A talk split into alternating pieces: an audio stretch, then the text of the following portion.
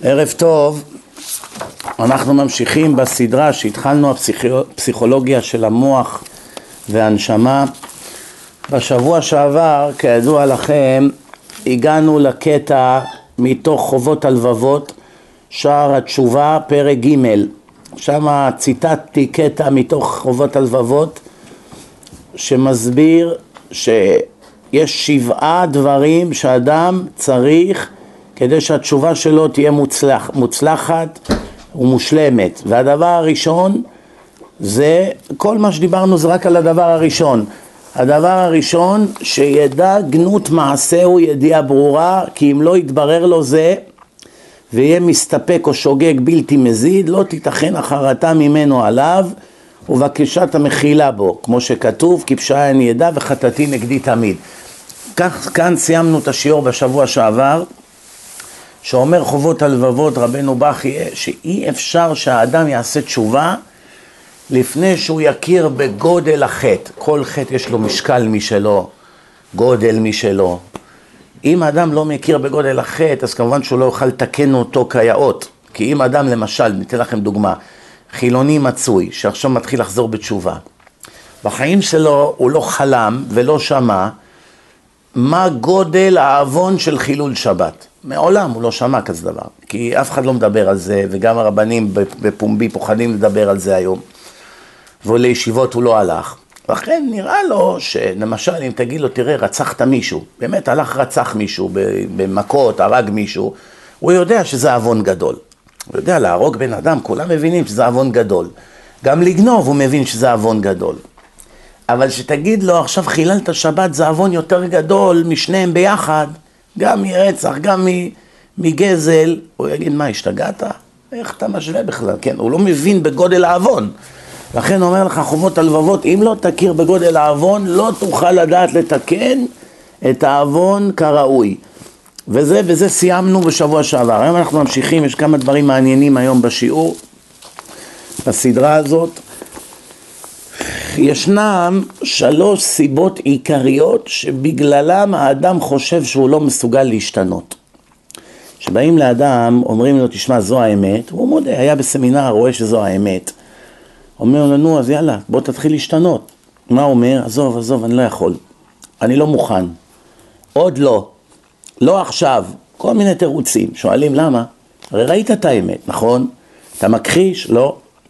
אתה מבין שזה הכל מבורא עולם, נכון? בטח. אתה מבין שיש שכר ועונש בחיים האלה? בטח. נו, אז בוא תשתנה, לא יכול. כשאדם אומר לא יכול, ככה הוא חושב שהוא באמת לא יכול. השאלה למה? מהם הסיבות שאדם אומר לך לא יכול כרגע להשתנות? לא יכול להתחזק, לא יכול לבוא ללמוד, לא יכול לשנות את המידות, לא יכול להתחיל לשמור שבת, לא יכול להתפלל, לא יכול. יש שלוש סיבות, שימו לב טוב. אנחנו הולכים עמוק, אתם חייבים להחזיק איתי ראש. דבר ראשון, דמיון. כל אדם, הקדוש ברוך הוא ברא אותו עם דבר שנקרא דמיון. כוח הדמיון, תזכרו. יש כוח דמיון, לפעמים משתמשים בזה בצורה חיובית, לפעמים בצורה שלילית. תכף נסביר איך זה עובד הדמיון, זה הקטגוריה הראשונה. קטגוריה שנייה, פחד. יש לאדם פחד להשתנות. והסיבה השלישית, ההרגל, כוח ההרגל. הרגל נהפך לטבע. אדם שמתחיל לעשות פעולה מסוימת פעם, פעמיים, עשר, עשרים, שלושים, אחרי תקופה מסוימת, זה מושרש אצלו כאילו טבע מולד. זה לא טבע מולד, כי יש אדם שהוא נולד לעולם, אז הוא נולד עם תוואים שהוא כבר בא איתם מהגלגול הקודם שלו. שהסברנו בשיעור הראשון, אם אתם זוכרים. היום זה שיעור שלישי, בשיעור הראשון. הסברתי את כל העניין של הגלגולים, של המודע, של התת מודע, שאדם פועל בעולם הזה, בחיים האלה, בעקבות דברים שהוא עשה בחיים הקודמים, ובגלגולים הקודמים שמשפיעים עליו אפילו ללא ידיעתו, וזה בא לו מן התת מודע. גם דברים שקרו לך בילדותך משפיעים על המעשים שלך עכשיו, מש, מש, משפיעים אם התחתנת, אם לא התחתנת, אם אתה לא רוצה להתחתן, אם אתה רוצה שיהיה לך אישה, אתה לא רוצה, כל מיני דברים, כל מיני סטיות, כל מיני דברים מוזרים, עד כדי שאפילו דברים שאנשים עברו בילדותם, על ידי אנשים רשעים, גרמו להם להפך לרוצחים סדיר, איך אומרים? סדרתיים, רוצח סדרתי. אנשים הולכים הורגים דווקא נשים מסוג כזה. דווקא בצבע כזה, דווקא בגיל כזה, אישה אחרת הוא לא ייגע בה. זה לא מתאוות רצח, לא שעשו לו משהו רע ועכשיו הוא בא להתנקם, לא. זה גם לא מטעמים אידיאולוגיים, זה סטייה מתוך הנפש שהיא יוצאת שהבן אדם לא מרגיש אפילו. יש כאלה רוצחים שהיו רוצחים והיו למחרת בכלל לא, לא ערים לזה שאתמול בלילה הם היו באיזו התקפה פסיכוטית והלכו והרגו והם אפילו לא יודעים את זה, כאילו, כאילו שהם היו בזמן היפנות. הנפש, נפש האדם, פסיכולוגיה בכלל זה מדע שהוא רחב מן הים. רוב הפסיכולוגיה שמלמדים היום הפסיכולוגים זה פסיכופתיה, לא פסיכולוגיה. סליחה, מחילה מכבודם, הרבה הם לא יודעים, הרבה שטויות הם מלמדים, ולפעמים הם נותנים בדיוק את העצות ההפוכות ממה שהשם אמר. אבל מה נעשה? זה מה יש. אבל אותנו לא מעניין כרגע הפסיכולוגיה החילונית שמלמדים באוניברסיטה, אותנו מעניין מה הפסיכולוגיה האמיתית של בורא עולם, איך הוא ברא נשמה, בן אדם, גלגולים, מידות. אז יש כזה דבר שנקרא טבע מולד, ויש כזה דבר טבע שנרכש, שהוא בא עם השנים. למשל, כשהיית ילד נולדת, כשנולדת תינוק נולדת יחסית רגוע. אחר כך העבירו אותך לאיזה שכונה של עבריינים, של כל מיני טיפוסים, כל היום רעש, מוזיקה, אנשים ברחובות, צפצופים, קללות. שם גדלת. גדלת עם אנשים אינשי דלא מעלי, אנשים שאינם מעולים בלשון המעטה. כיוון שגדלת איתם, נהפכת להיות כמותם. אדם הוא תוצר של הסביבה, זה כולם יודעים. האווירה שגדלת בה, רכשת תוואים שלא נולדת איתם. אותו דבר הפוך, אם לוקחים אדם שהיה לו תוואים למשל לא טובים, ושמים אותו בחברת אנשים צדיקים, והוא גודל בחברת הרבה בני תורה ואנשים עם מידות טובות, עם הזמן גם ההרגלים שלהם נהפכים להיות ההרגלים שלו. רואים את זה בישיבה. אנשים שבאים לישיבה במצב רוחני ירוד ביותר, מידות נוראיות, שלושה ארבעה חודשים אחרי, קשה כבר להכיר את הבן אדם. הדיבור שלו משתנה, הצורה שלו, התספורת שלו, הבגדים שלו, הצורת אכילה שלו, ההתמדה שלו, הראייה שלו, החסד שבו. מידת האמת שלו משתנה, המון דברים משתנים כי הוא בחברת אנשים שהם יותר צדיקים מהממוצע איפה שהוא גדל, כן? אז נתקדם. נעבור עכשיו על סיבה סיבה ונפרט אותה לעומק. סיבה ראשונה אמרנו דמיון. האם דמיון זה דבר חיובי או דבר שלילי? תשובה, אין דבר שהשם ברא בעולם שהוא רק שלילי. אין דבר שהשם ברא בעולם שהוא רק שלילי. מה פירוש? כל דבר שנראה הכי רע שיכול להיות, בסיטואציה מסוימת יכול להיות בו תועלת. כבר דוד המלך הקשה על הקדוש ברוך הוא, למה בראת היתוש, למה בראת זה, שאל אותו כל מיני קושיות. והשם אמר לו, יבוא יום ואתה תבין. ובאמת, אחר כך הוא, הוא ראה שאת הדברים האלה, הוא היה צריך אותם. גם למשל, מידת הכעס. מה יכול להיות חיובי בכעס? הרי ודאי שאף אחד לא רוצה כעס. נכון? אלא מה? לפעמים אדם צריך לכעוס במקומות של עבודה זרה, במקומות של חילול השם, בחינוך ילדים, צריך לה... הרמב"ם קורא לזה להעמיד פני כועס. אבל זה, זה גם כן כוח שמניע אנשים. דמיון הוא יכול להיות חיובי, יכול להיות שלילי. אם יש יותר מדי דמיון, זה נהפך למסוכן. יש המון אנשים מדומיינים היום, שכל אצלם זה דמיונות. הביזנס אצלם זה דמיונות, הנישואים שלהם זה דמיונות, הקשרים שלהם עם אנשים זה הכל דמיונות. כיוון שכוח הדמיון שלהם הוא מאוד מאוד ברמה גבוהה, זה הורס להם כל יום ויום בחיים. כל יום ויום בחיים. הם מדומיינים, הם בכספים, הם מפסידים, הם בוטחים באנשים, הם חולמים שהם יצליחו למרות שזה אחד למיליארד סיכויים, הם כבר בונים, הם נכנסים להרפתקאות, משקיעים את החיים שלהם, שנה, שנתיים, ארבע, חסכונות, כספים, מלווים, זה מה שנקרא עסקי אוויר. כל זה על כוח דמיון מפותח שהם תלושים מן המציאות. אז כמובן שזה רע מאוד. יש אנשים שכוח הדמיון שלהם פחות מהרצוי. פה זה כבר נהיה רע. תשאל מה כבר יכול להיות רע בזה? אין לו בכלל דמיונות, אין לו דמיון, גם כן לא טוב. למה? הקדוש ברוך הוא ברא את האדם עם כוח הדמיון, דמיון יכול לקדם אדם ולהביא אותו למקומות שהשם רוצה שהוא יגיע לשם. בואו אני אקרא לכם כמה קטעים תבינו. דמיון זהו אחד מהכוחות החזקים שמשפיעים על, התנהג... על התנהגותו של האדם. הדמיון מעוות את האמת. למשל, אתן לכם דוגמה, אדם יוצא לפגישה עם בחורה, רוצה להתחתן, שידוך. יוצא לפגישה, הוא בתוך כדי הפגישה הוא כבר הגיע לאיזה עשרים מסקנות שהן כולם טעות. מוצ... אני מוצא חן בעיניה, היא תיתן את החיים שלה בשבילי, אבא שלה יקנה לי בית, כל מיני דמיונות יש לו. עכשיו, מה קורה לאדם כזה? כיוון שהוא כבר בנה לעצמו איזה רף ציפיות, כי היא סיפרה לו שאבא שלה עשיר, ואבא שלה אמר שהוא יתמוך וכולי, אז הוא כבר, אז הוא כבר רואה את עצמו נכנס לישיבה, והוא כבר עוד מעט יהיה רב גדול, ואבא שלה יבנה לו ישיבה, הוא יקנה להם בית באיזה שכונה יפה, וכמובן שזה גם תהיה וילה, והיא זאתי, תראה מה, איך, מוצ... איך אני מוצא חן בעיניה, וזה, והיא אמרה לי ככה, והיא אמרה לי ג'קט יפה, סימן שהיא מתה עליי, כל מיני סיפורים כאלה. הכוח הדמיון גורם לאדם להרוס לעצמו את כל החיים, בגלל שהוא כבר בונה דברים, ואז פתאום אומרים זה משוגע, זה מה? דיברתי איתו חמש דקות, זה כבר בנה בניינים באוויר. גם בשותפויות, אתה בא להיכנס לשותפות, אחרי כמה דקות השותף שלך רואה, זה, זה יכניס אותי לבור עמוק מאוד, זה נקנה, נמכור, נעשה, מה נקנה, מה, מה, כל העולם מנסה לעשות את זה, אף אחד לא מצליח, דווקא אתה תצליח. זאת אומרת, רואים שכוח הדמיון גורמות לאדם לעוות אצלו את האמת. למשל, יש אנשים, מה שנקרא בשפת העם, פלגמטיים. המוח שלהם לא בדיוק חריף, בלשון המעטה. לא בדיוק חריף. יום אחד חוזרים בתשובה, קראו איזה ספר על הרב עובדיה, לאיזה מדרגות הוא הגיע וכל מיני זה, נכנסו לדמיונות. אני הולך להיות הרב עובדיה החדש.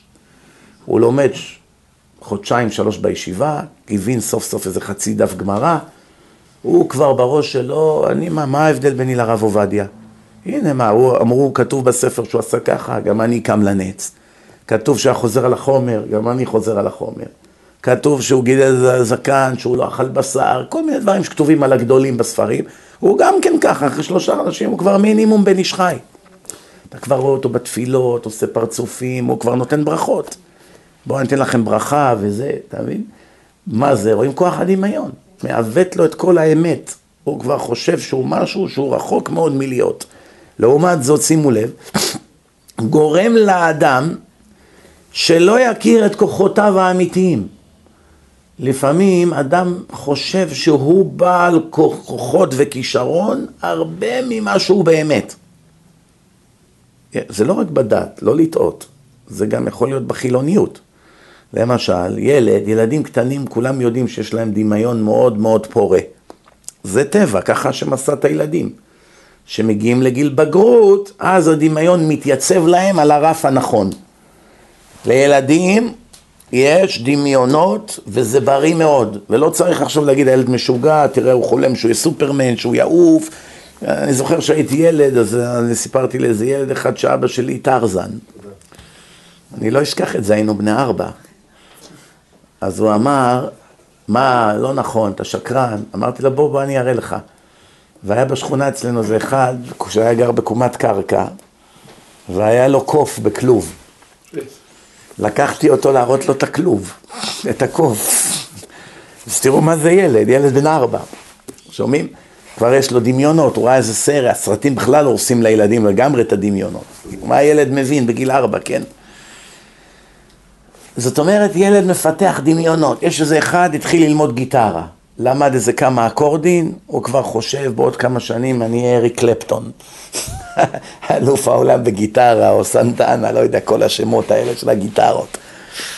הוא לא יודע שקודם כל, לא כל אחד יש לו את הכישרון, זה כישרון שהשם נותן לבן אדם, שהוא נולד מוסיקאי מגיל קטן. איך אמר לי החבר שלי, פיאמנטה, עליו השלום? אמר שאבא שלו קנה לו גיטרה, הוא סיפר לי את זה.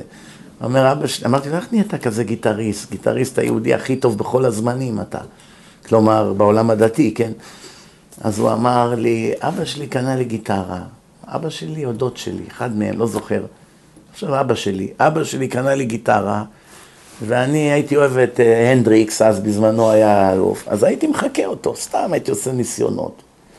והוא למד לבד, בלי לדעת תווים, בלי ללכת לבית ספר. נהיה כזה גיטריסט, בקנה מידה עולמי הוא נהיה, עד כדי, זאת אומרת, מה אתה רואה מפה? זה כי אני למשל הייתי מנסה להיות, 700 שנה לא הייתי יודע לנגן. צריך קואורדינציה בידיים, צריך כישרון מוזיקלי כדי ליצור, יש אנשים, יש להם כישרון, הם ממציאים מנגינות, שירים יפים, זה, זה סוג של נבואה. הגאון מווילנה אומר, יש בשמיים שני שערים. שער הכי גבוה זה תורה, והשער שמגיע כמעט עד אליו זה שער המוסיקה. זאת אומרת, מבחינה רוחנית, הדבר שהכי הרבה קרוב לתורה זה המוסיקה. אין דבר רוחני יותר במדרגה גבוהה כמו מוזיקה. כמובן לא מוזיקה של הבהמות, כן? מוזיקה של בני אדם, כן?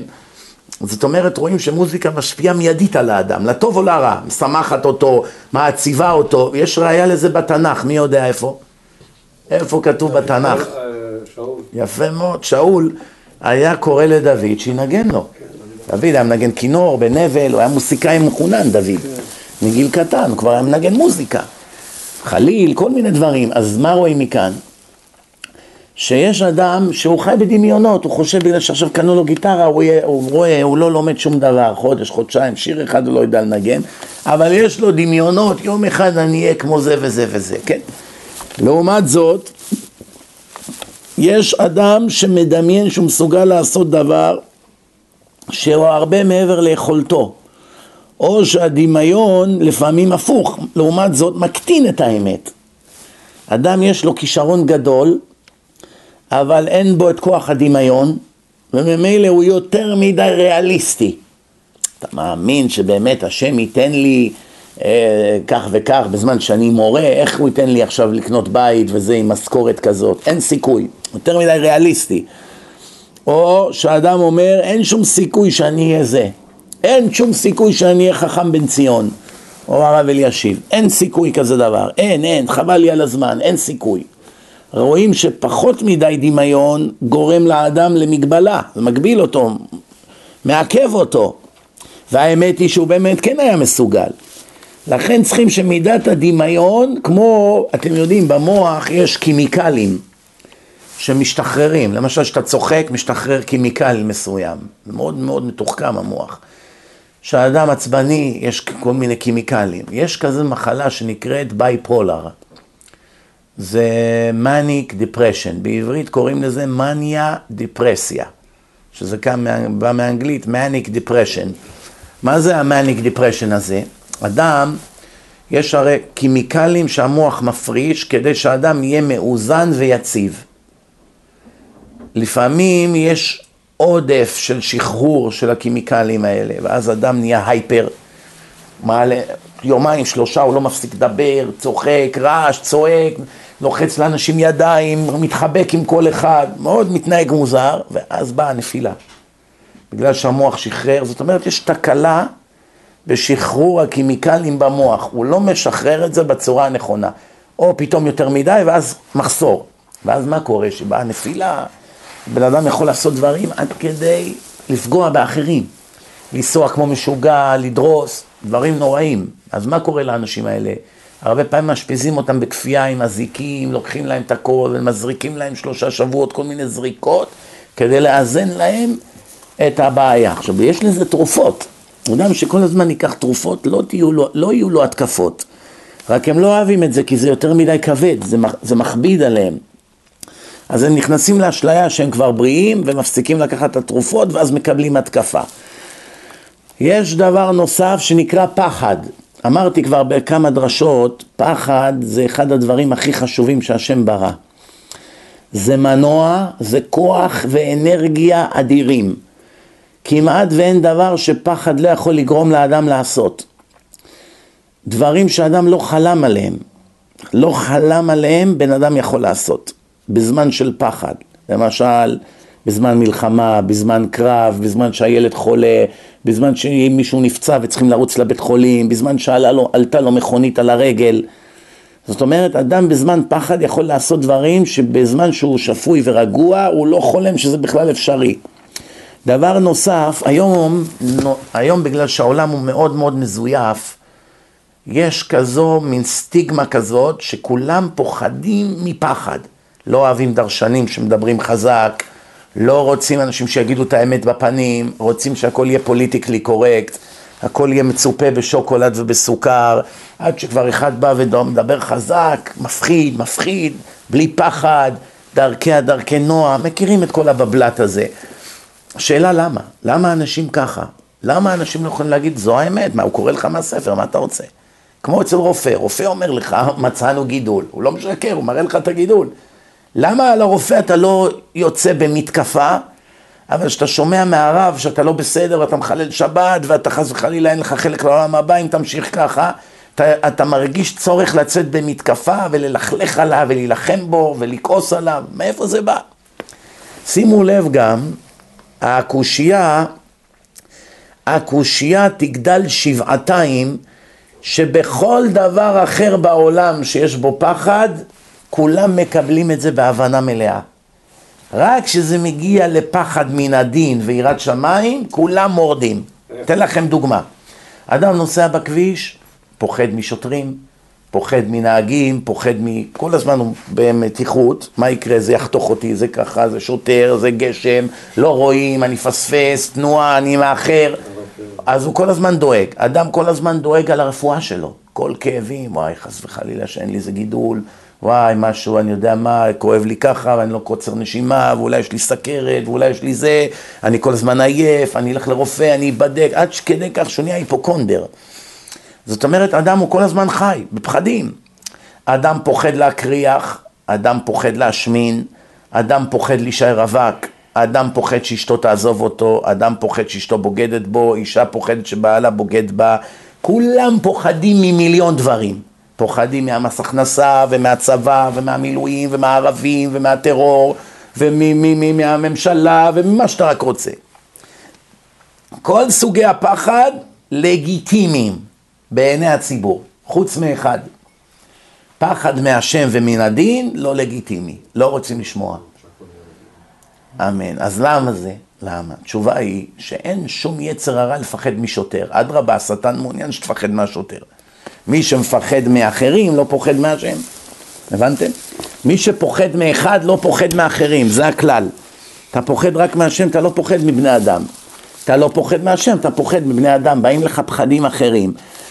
זאת אומרת, רואים כאן דבר מעניין. הפחד היחיד שיש יצר הרע נגדו, זה הפחד מהשם ומהדין. זאת אומרת, השטן מבלבל את האדם. פנאטים, מגזימים, הרבנים האלה קיצוניים, אל תאמין, הנה תראה את הרב ההוא, אתה באת לשם, אומר לך העיקר תניח תפילין, הכל בסדר, אין לך מה לדאוג. השטן טוב לו שיש כאלה, הם עושים בשבילו את העבודה.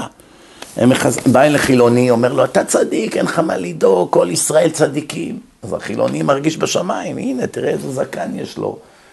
אמר לי שאני צדיק, וזהו, מרגיש נפלא. רק מה נעשה? שימות אותו מסכן, יגידו לו, בוא'נה, אתה בצרות גדולות. יגיד, מה, הוא אמר לי, מזרקן, אמר לי שאני צדיק.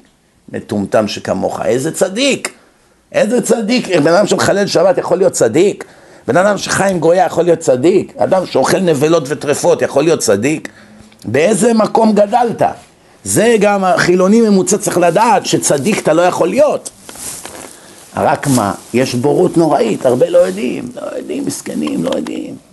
כמה אנשים לא יודעים כלום היום. לכן אמרנו יש פחד, אבל על איזה פחד נדבר? שימו לב, יש בני אדם שיש להם תחושת פחד משינוי. שינוי אפילו לטובה, מה שנקרא upgrade. איך אומרים בארץ? שדרוג. שדרוג. גם משדרוג אנשים פוחדים. יש אדם, יש לו טלפון, מבסוט, פרימיטיבי, אבל אתם יודעים, אני יודע מה, אה, לפני שנתיים הוא יצא לשוק. עכשיו המציאו כבר מאז ארבע חדשים. בוא בוא נחליף לך. לא, לא, עזוב, התרגלתי לזה, לא רוצה עכשיו חדש. מה, זה יהיה פי עשר יותר מהר. עושה דברים, זה, לא, לא, התרגלתי לזה. יש אדם, אומרים לו, אתה עורך דין, אתה מרוויח מאה אלף לשנה, הנה חברת עורכי דין אחרים מציעה לך מאה חמישים לשנה. חמישה בלוקים ליד במנהטן. כמה בלוקים? תעבור לחברה חדשה. לא, טוב לי פה. בוס נחמד, מזכירה נחמדה, עושים, עוזרים לי, הסאבווי מגיע עד לפה, אני רק עולה לבניין, קפה טוב, מכונה, טוב לי. לא, אבל תתקדם שם. עזוב עכשיו, בוס חדש, להכיר אנשים חדשים, ללמוד את השיטה, לא בשבילי. יש אנשים מציעים להם, לך תעשה קורס, חודשיים שלוש, תקבל משכורת קצת יותר גבוהה, עוד עשרים אחוז, משהו, אני יודע, תהיה מהנדסאי למהנדס. לא, לא, עזוב, טוב לי איך שאני, לא רוצה סיכונים. פוחדים, אפילו שינויים לטובה פוחדים, קל וחומר לרעה. כי האדם מתרגל למצבו, הרגל נהפך לטבע וקשה לו להשתנות. זה יש תכונה, תכונה שאדם פוחד להשתנות. לא רוצים להשתנות, ואולי האמת היא שככל שהאדם מתרגל להשתנות, אם אדם כופה על עצמו להשתנות בכוח, והוא מתחיל לעשות שינויים, עוד שינוי ועוד שינוי ועוד שינוי, אמנם בשינוי הראשון קשה מאוד, אחר כך הוא משתנה בעוד דבר, זה גם קשה, עוד משהו, עוד משהו, לאט לאט הוא רואה שזה לא כל כך נורא להשתנות. ואז הוא מתחיל עוד שינויים ועוד ועוד, ואז הוא משנה את הכל כבר. ככה זה הרבה פעמים אצל בעלי תשובה, קשה להם מאוד לעשות את הצעד הראשון. אחר כך שכבר עשו, יאללה, תעשה גם את זה. גם זה קשה, שני, שלישי, רביעי, פתאום פריצה. עזוב, שם כיפה, שם ציצית, לא עושה חשבון יותר לאף אחד. לא נורא, מה הנה, השתניתי בזה, כמה שאלות שאלו אותי, ובסדר, עברנו לסדר היום. מה יש לי לפחד, כן? רואים מכאן שככל שהאדם מתרגל להשתנות הוא מקבל יותר ביטחון בעצמו. השינוי מהווה תיקון היצר לתחושת הפחד. אני אסביר, כל שינוי תועלתי, שינוי שהוא לתועלת, למשל הוא מתקדם בלימוד וכולי, זה תיקון נגד היצר שמביא לו פחדים. הרי מי, מי גורם לאדם לפחד להשתנות? למה האדם פוחד לשים כיפה? יצחקו עליו, נכון? השתגעת, התחרפנת, מי מת? מה קרה? הכל בסדר? אבא בסדר, אמא בסדר, אחים, כולם, אשתך, כולם, ילדים, כולם חיים? אז מה זה על הראש? מה, השתגעת? מה, אתה היית נורמלי? וזה, הוא פוחד מהתגובות האלה של כל הרשעים, כן? אז מה העניין? מרוב שיש לו את הפחד ואת הבושה ומה יגידו ואיך יסתכלו עליי ומצבי ישתנה בחברה כל הציורים האלה זה הכל השטן מגדיל מאוד אצלו כל הדברים האלה, למה? כי באמת בהיגיון היגיון פשוט בן אדם לא צריך לפחד מהדברים האלה בכלל, למה? זה סך הכל יום יומיים בושה, זהו כל אחד שרואה אותך פעם ראשונה יגיד משהו זה ייגמר, זה גם לא חייב שיגיד, אבל נגיד שיגיד, יגיד דקה ונגמר. באת לכיתה, רואים אותך עם כיפה. באותו יום כולם שואלים, מה קרה, הכל בסדר? כן, החלטתי להתקדם בדת, לשמור מצוות. חלק יגידו לך יישר כוח, אשריך, אני מקנא בך, כל הכבוד. וחלק יגידו, השתגעת, משוגע, מה אתה עושה, לא מתאים לך, תרד מזה, תצא מזה וכולי. וזה יעבור, זהו, אחרי שעה נגמר. אחר שאתה כבר בא עם כיפה, כמעט אף אחד לא שם לב. אחרי שבוע גמרנו. אה, מי, מי עכשיו מישהו מדבר על הכיפה שלך? נגמר. זאת אומרת, כל השינוי הוא כמה ימים. והנה לנו, שאתה רואה שהשטן מצייר את זה כטרגדיה. יגידו וידברו עליך ותפסיד את ההוא והחבר הזה יעזוב אותך. מצייר לו פי מאה יותר גרוע, רק שבטעות לא יעשה שינוי, כן? לכן התקדמות שאדם כופה על עצמו לשנות הרגלים זה מכת מוות ליצר. הדבר השלישי זה הרגל, כוח ההרגל. כמו שהתחלתי להסביר, יש, יש תוואים שנולדים איתם ויש תוואים שרוכשים במהלך החיים. שומעים? למשל, יש אנשים נולדו רג... נורמליים, היה להם תאוות נשים עד גיל מסוים. פתאום שמו אותם בבית סוהר עשר שנים, בבית סוהר לא היה להם את האישה שלהם וכולי, התחילו לעשות עבירות, נהיו גייז. אז זה, תגיד, בלית ברירה, הם היו שם. עכשיו שיצאו משם, נשארו ככה כל החיים. יש אלפים כאלה, אלפים. אז השאלה איך זה ייתכן, הרי עד גיל מסוים הוא היה נורמלי. מה קרה שהוא נהיה סוטה? תשובה, גם לסטיות הכי חמורות שיש ולמרד נגד בורא עולם, מתרגלים. מתרגלים להכל. עד כדי כך שיש לך היום שני מיליון אתרים באינטרנט לאנשים שמקיימים יחסים עם בעלי חיים. שמעתם בחיים שלכם כזה דבר? זה עכשיו הייתי בשבתון לפני שבוע, לפני תשעה ימים, עם הרב וולרנסטיין והרב וייס. והרב וייס זה תלמיד חכם רציני מאוד, מבוגר, קרוב לגיל 70. הוא תלמיד של הרב משה פיינשטיין, של הרב אביגדור מילר, של גדולי עולם. רואים עליו שהוא אישיות גדולה, לא רק, לא רק יד, ידען, רואים עליו שהוא אישיות גדולה. בקיצור, הוא אמר, ששאל אותו איזה תלמיד פעם, למה השם היה צריך לכתוב בתורה אזהרות, לא לבעול בעלי חיים, עונש מוות, כל מיני סקול יסכל, כל... מה זה הדברים האלה? מה, מה, בני אדם רוצים לעשות עבירות עם בעלי חיים? איפה הגענו? מה זה? זה, זה קודם כל, התורה היא לא ניתנה רק לדור שיצא ממצרים, זה עד סוף כל הדורות. והשם רואה לנולד, והוא יודע כבר מה יהיה לו בעולם הזה, כן? זה א'. דבר שני, מישהו שהיה באותו מקום, ששמע את השאלה, אמר לו, אמר לו, תשמע כבוד הרב, אמר לו, יש כיום שני מיליון אתרים בעולם, שני מיליון, אתם יודעים כמה אתרים יש בעולם בכלל? קצת מעל מיליארד, קצת מעל מיליארד. אז מתוך מיליארד אתרים, שני מיליון אתרים זה רק לזוהמה הזאת. עכשיו, אם יש לך שני מיליון אתרים כאלה בעולם, ונגיד שבכל אחד יש כמה מאות אנשים או כמה אלפי אנשים, תחשוב כמה מיליוני סוטים חולי נפש יש בעולם הזה. רק בתחום הזה. זה לא, אני כבר לא מוסיף את כל שאר הסטיות שיש.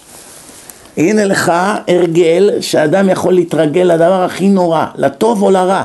שימו לב, אדם יכול להתרגל למדרגות ענקיות של עבודת השם. יכול להתרגל לתפילה, הוא מתאהב בזה, הוא לא יכול בלי זה. תראו את הרב קוק, תראו את הרב משה מלכה עליו השלום. איך הם נהנים להתפלל, שעות.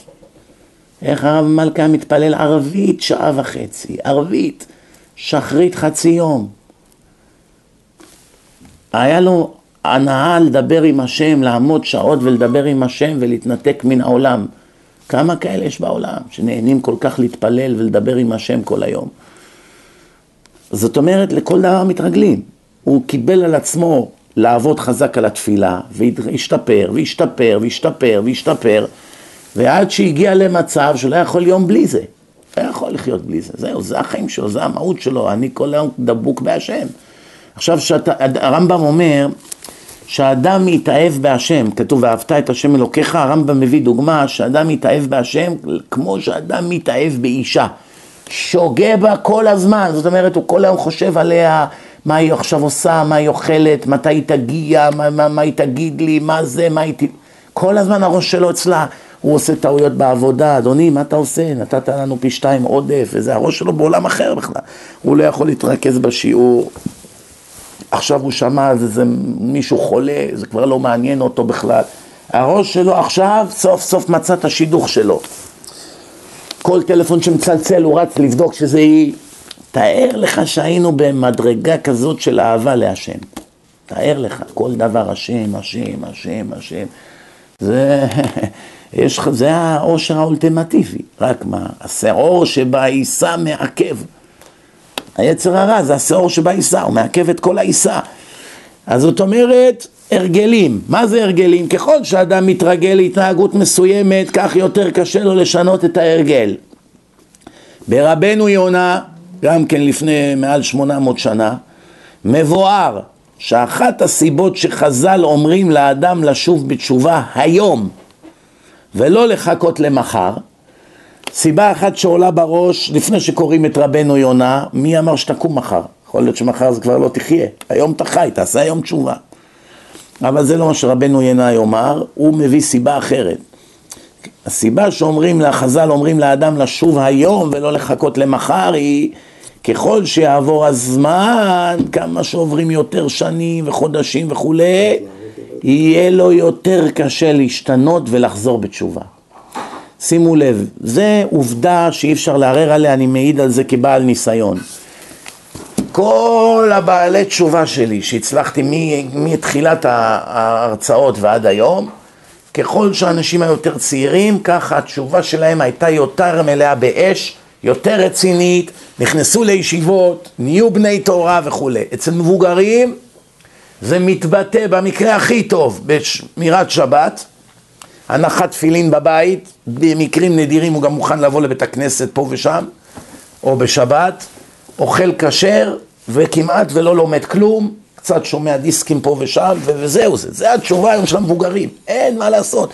מאוד מאוד קשה למצוא אנשים בני 70, 65, 75, שבגיל כזה חוזרים בתשובה ונהפכים למלאים באש, באים לישיבה, נץ, בבוקר, מקווה, כמו הצעירים. אין את זה. למה? כי כבר הבן אדם 50-60 שנה בהרגלים שלו. בלי כסף, לא שייך, לא, לא שייך לכסף, הרגלים, הרגלים, הרגלי אכילה, הרגלים של יום יום, הרגל... הבנת? הרבה יותר קשה לשנות אדם שחמישים, שישים שנה חוזר על אותן פעולות כל יום, כל יום, מהבוקר עד הלילה, מאוד קשה. מי שרק עושה איזה שנה, שנתיים, יותר קל להוציא אותו מזה. גם כן בסמים, אחד שרק התחיל, שלושה ארבעה חודשים, עוד אפשר להוציא אותו יחסית בסדר, אחד שכבר עשרים שנה משתמש, מאוד מאוד קשה להוציא אותו מזה, כן? מובן, זה ככה השם עשה את העולם, ככל שתעשה יותר, זה יהפך יותר לטבע שלך. ההרגל נהפך להיות יותר מושרש ונהפך לטבע שני.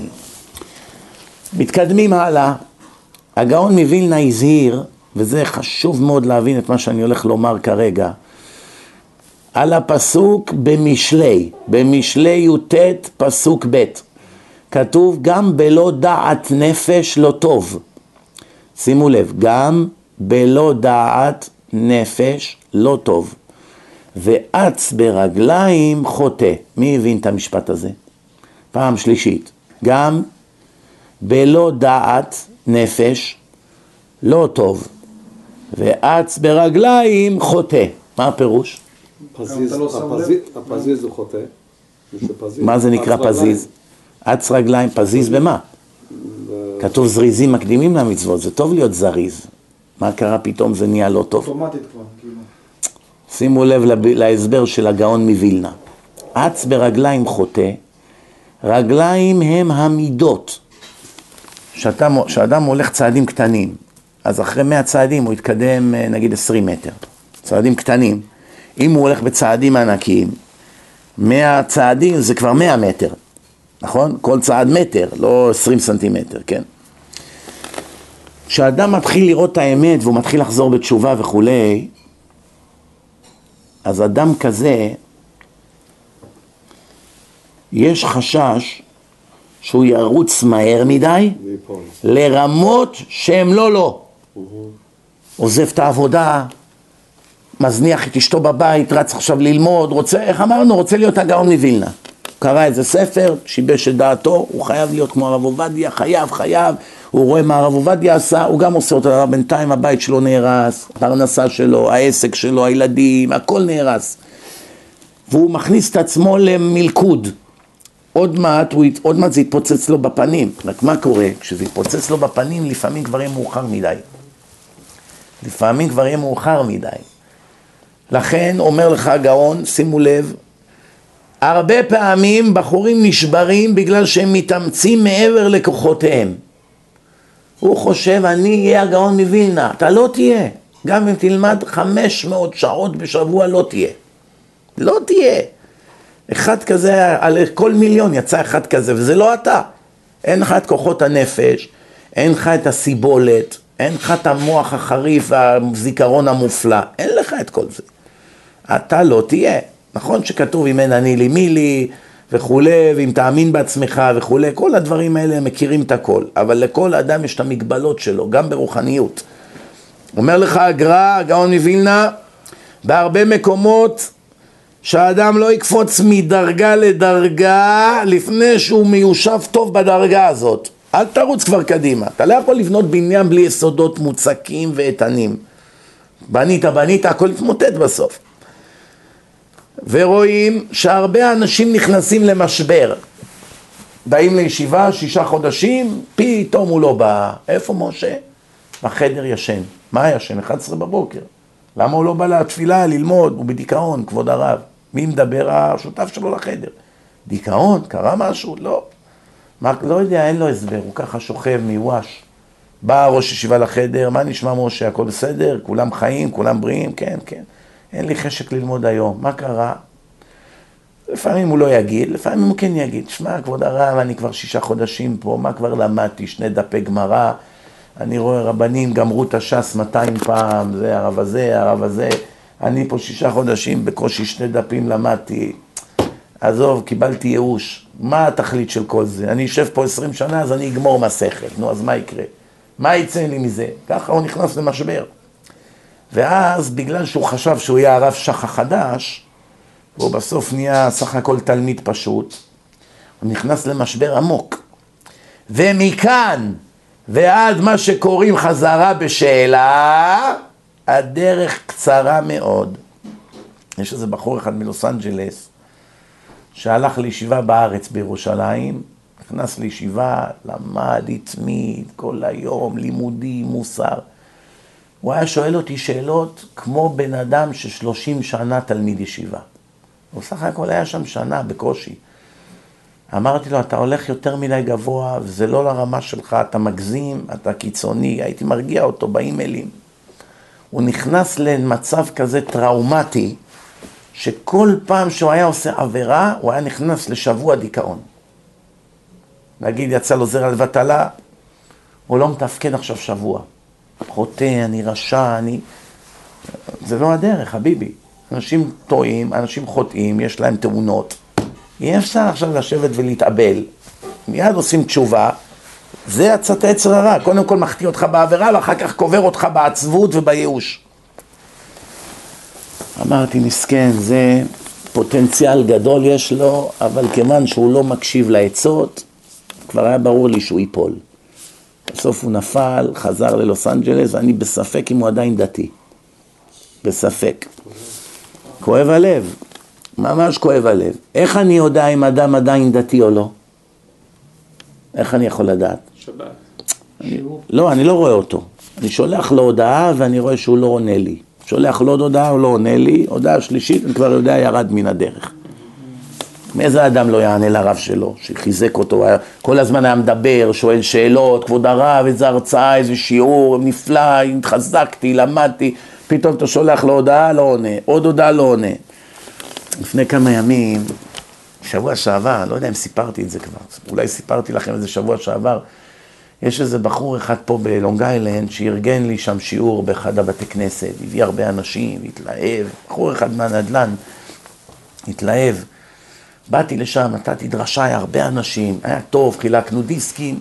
אחר כך, אחרי השיעור, הוא אומר לי, אני חייב שנעשה פה שבתון. תבואו לרב, יש מקום אצל הרב, תשנו אצל הרב, חלק אולי אצלי, נעשה פה שבתון, נארגן, אין שום בעיה, הסתכלתי, רק עוד שלושה חודשים יהיה לי זמן לשבתון. הכל תפוס וזה.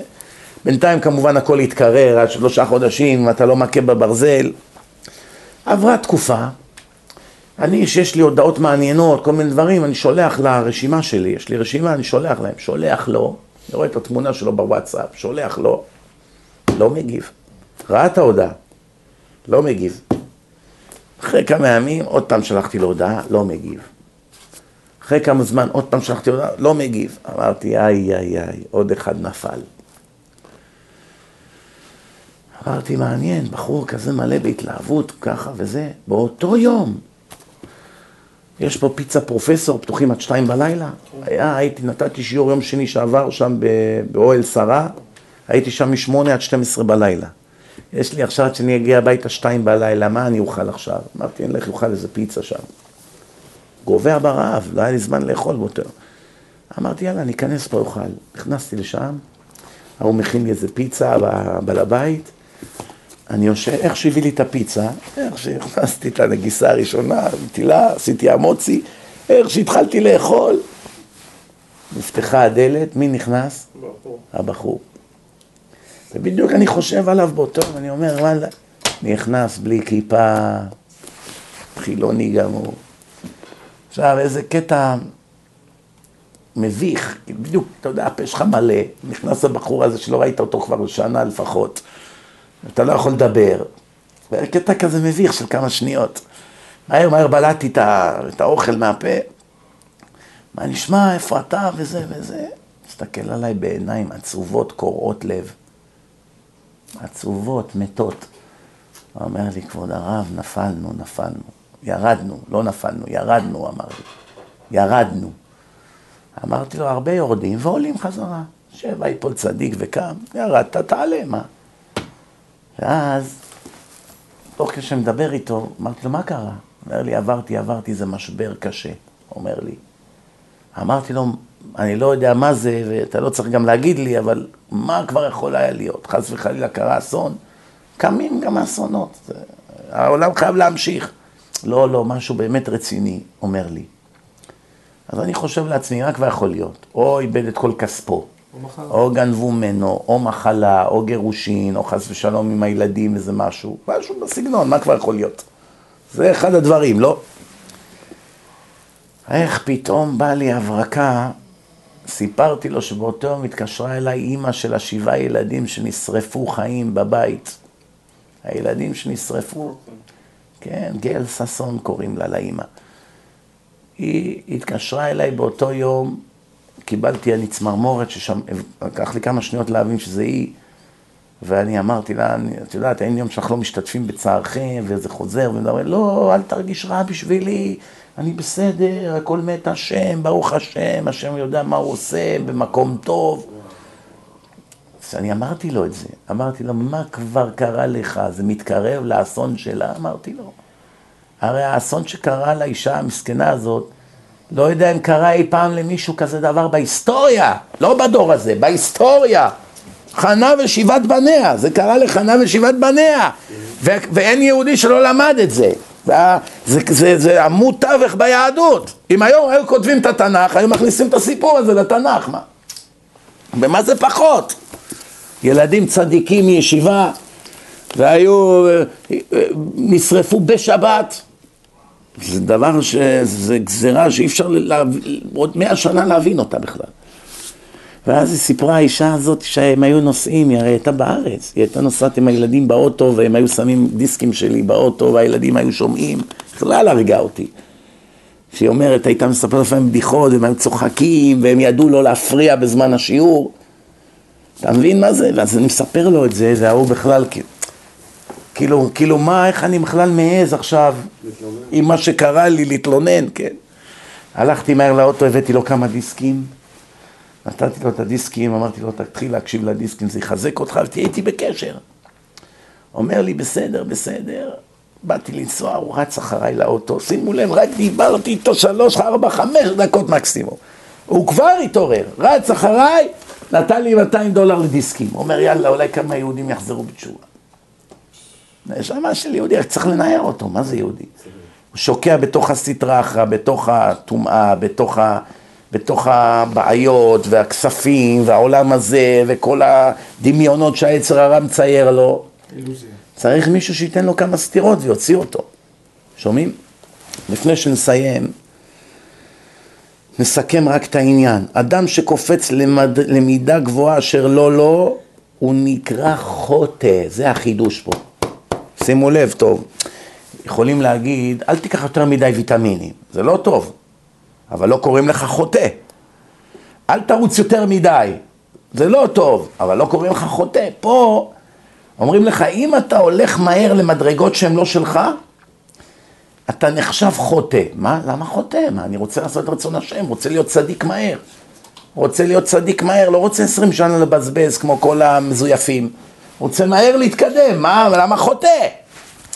כי יש כלל, מתקדמים ללא ביקורת, ללא רב, ללא דעת תורה, לא יודעים איך להתקדם, כמו במכון כושר, צריך שיגידו לך, אתה לא יכול לקפוץ משלוש קילו לשלוש מאות קילו בתוך יומיים, זה לא עובד כי קראו לך כל השרירים, בחיים תהיה משותק, תהיה נכה, לא תוכל להרים בחיים שלך נוצה, צריך לגדול נכון, צריך לאכול נכון, צריך דיאטות, צריך להוסיף משקל, להוריד משקל, צריך על הגב, צריך לדעת איך לעשות, צריך ל... מה זה פה? מה? קופץ ישר רוצה להיות uh, מר עולם תוך יומיים. אותו דבר פה, חביבי. אתה לא בא, אתה עדיין לא כלי קיבול. לפעמים הדרשנים הם אשמים, אנחנו אשמים לפעמים. אני למשל פעם אחת עשיתי את הטעות הזאת, עד היום אני בוכה עליה. היה לי איזה בחור אחד שהתעשר מאוד, הוא ואח שלו תוך שנה הביאו לכאן ליקר. זה נקרא היפנוטיק, מפריס, הביאו את זה לניו יורק, 60 מיליון דולר הרוויחו תוך שנה. התעשרו במכה, צעירים, בני 32. באחד ההרצאות שלי מישהו הביא את השיר הזה, בחור צעיר, רווק, נאה, מלא בכסף, שומעים? התחלתי ככה לחזק אותו, והוא בא אליי אחרי השיעור, הוא היה, היה כולו נפעם, אומר לי, אף פעם לא התרגשתי ככה, אני מרגיש שהנשמה יוצאת לי מהלב, הוא אומר לי, מה, מה, מה, אני מרגיש שהנשמה שלי יוצאת מה, מה, מהגוף. התחלנו לדבר, התיידדנו, הזמנתי אותו לשבת, הוא בא אליי כמה פעמים, הבאתי לו תפילין, התחיל להתקדם. ואני, זה היה לפני הרבה שנים, אנחנו מדברים על, אני חושב, לפני 14-15 שנה, לא היה לי את הניסיון של היום. אז התחלתי ללמד אותו אשר יצר, ומה, ונטילות, וזה. זה היה טעות. בן אדם רק חודשיים, שלוש בעניינים. צריך כמה שפחות לתת לו, אבל את הדברים הקריטיים. איסורי כרת, חילולי שבת, הדברים הקריטיים, לא לדבר איתו על מאות של דברים קטנים. זה יתפוצץ לו, ודאי הוא לא, הוא יגיד, מה זה, איזה מין דבר זה, כל דבר, משהו, כל רגע. בסוף אתם יודעים על מה הוא עזב את הכל? על אשר יצר, על הנטילות. כל פעם שהולכים לשירותים צריך לצאת, ליטול ידיים. אני הייתי מעיר לו. הייתי אומר לו, נטלת ידיים אחרי שירותים? נו, נו. אשר יצר, עשית? נו. אז כמה פעמים ביום? אשר יצר, אשר יצר, אז פתאום אמר, אתה יודע, עזוב אותי מזה עכשיו. כל רגע ברכה, כל רגע נטילה, הידיים שלי כבר יבשות. איך אומרים? אולי זה התירוץ, אבל בסוף בעט בהכל והתחתן עם גויה בסוף. שומעים? מה, מה המציאות? מה המציאות? המציאות היא כמה צריכים להיזהר, גם לא להעמיס יותר מדי על תינוקות. לומדים, החיים, החיים מלאים בטעויות, אין מה לעשות. מי שלא עושה לא טועה, רבותיי. אני תמיד אומר, שחקני ספסל לא טועים. אלה שיושבים, טעות אחת הם לא עשו כל העונה. תראה, ברשימה של הטעויות, לא הכניסו גול עצמי, לא מסרו ליריב, לא טעו, לא כלום. למה? יושבים בספסל, מה עושים שם? הבנתם? ומי שעושה, הוא טועה גם, אין מה לעשות. זה גם חלק מזה, זה חלק מהכפרת עוונות. השם גם רוצה לראות איך תרגיש שטעית. אה, בסדר. הבנתם? אז ממש, עוד פעם, שימו לב, מי שקופץ למדרגה אשר לא לא, מדרגה גבוהה אשר לא לא, הוא חוטא וחסר מכל, כי ייפול ממנה. שמעתם? דבר אחרון, ממש דקה אחרונה, יש משפט מאוד מפורסם במשלי י"ט פסוק ג' איוולת אדם תסלף דרכו ועל השם יזעף ליבו. איוולת זה אוויל, טיפשות. של אדם, תסלף את דרכו, תוציא אותו מן הדרך, ועל השם יזעף ליבו. והוא מעוצבן על מי? על השם. הפירוש המילולי של הפסוק הזה הוא פשוט. האנשים חוטאים, עושים עבירות, רצים אחרי התאוות, בסוף השם מנחית עליהם מכה, ואז הם פתאום נקלעים לצרה גדולה, ואת מי הם מאשימים? את השם. תראה מה השם עשה לי, נו, מגיע לי ככה, מה, מה עשיתי שמגיע לי כזה דבר? ככה הוא מדבר. אז הוא לא לוקח אחריות, אלא מעביר את הכל להשם. אלא הוא מגלגל את הכל על השם. אבל רבותיי, יש לזה עוד פירוש, שהוא פירוש הגאון מווילנה. הוא קצת עמוק יותר, שימו לב מה הוא כותב. אמרו זיכרונם לברכה, חז"ל, הבא לתאר מסיים אותו. מי שבא לתאר רוצה לתאר את עצמו, משמיים עוזרים לו. לפעמים אדם מתחיל ללמוד תורה ולעשות מצוות ואחר כך פורש מחמת שקשה לו מאוד. תקופה מסוימת חזר בתשובה, פתאום מה קרה? איפה הכיפה? אה, עזוב, כבד עליי אחי, קשה, יותר מדי, חשבתי שזה זה לא בשבילי. מה באמת קרה? בדרך כלל הוא יתחיל עכשיו עם מסכת תירוצים.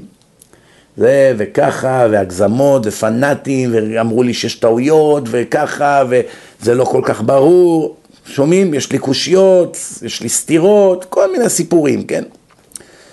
אבל באמת שימו לב מה אומר לך הגאון מווילנה, דבר מדהים. אומר, למה הוא פורש? מחמת שקשה לו מאוד. קשה לו לשמור מצוות, קשה לו לקום לתפילה, קשה לו לאכול כשר, קשה לו. לפי שאין מסייעים לו משמיים. לאחרים מסייעים, אבל לא, לא מסייעים. למה לא מסייעים לו? רוצה להתקרב להשם, מה? הוא בעל תשובה. איך הרמב"ם כותב? אתמול היה שנוי, משוקץ, רחוק, היום קרוב, אהוב, ריח, כן? אומר, למה לא מסייעים לו משמיים? בגלל שלא מסייעים לו משמיים, הוא זועף על השם, למה הוא לא עוזר לי? כל דבר שאני רוצה, אשתי מתנגדת, ההורים שלי מראים לי את החיים, בעבודה הבוס לא נותן לי לצאת ביום שבת, ביום שישי בזמן, להגיע לשבת. לכאורה טיעונים לגיטימיים. אז למה השם עושה לי את זה? הנה למה, למה? מה? למה לשני נותנים לצאת יום שישי בצהריים ואותי כופים עליי להישאר עד חמש-שש בערב לחלל שבת? ככה הוא שואל. ובאמת הוא מחמת איוולתו. למה השם לא עוזר לו? כי השם לא מרוצה בדרך שהוא הולך. אבל הוא דתי, הוא חוזר בתשובה, לא כל דתי השם מרוצה ממנו. והוא כי כל אדם צריך ללך לפי מדרגתו ולא לקפוץ. ישר הולך, עושה כל מיני מגדל זקן, פאות, כובע שחור, מתלבש כמו חסיד, גלח את הראש, לא אוכל עוגות קצפת פתאום, לא נוגע בבשר, יעני כבר תוך יומיים רוצה להתפלל כל בוקר נץ, כל העולם רוצה לכבוש בחודשיים, אבל אין לו יסודות, אין לו יסודות, בואנה לפני חודשיים עישנת סמים, היית עם פרוצות, עכשיו אתה פתאום נהיית לנו חסיד, מתפלל בנץ, מה, אתה לא, אתה לא כלי קיבול עדיין.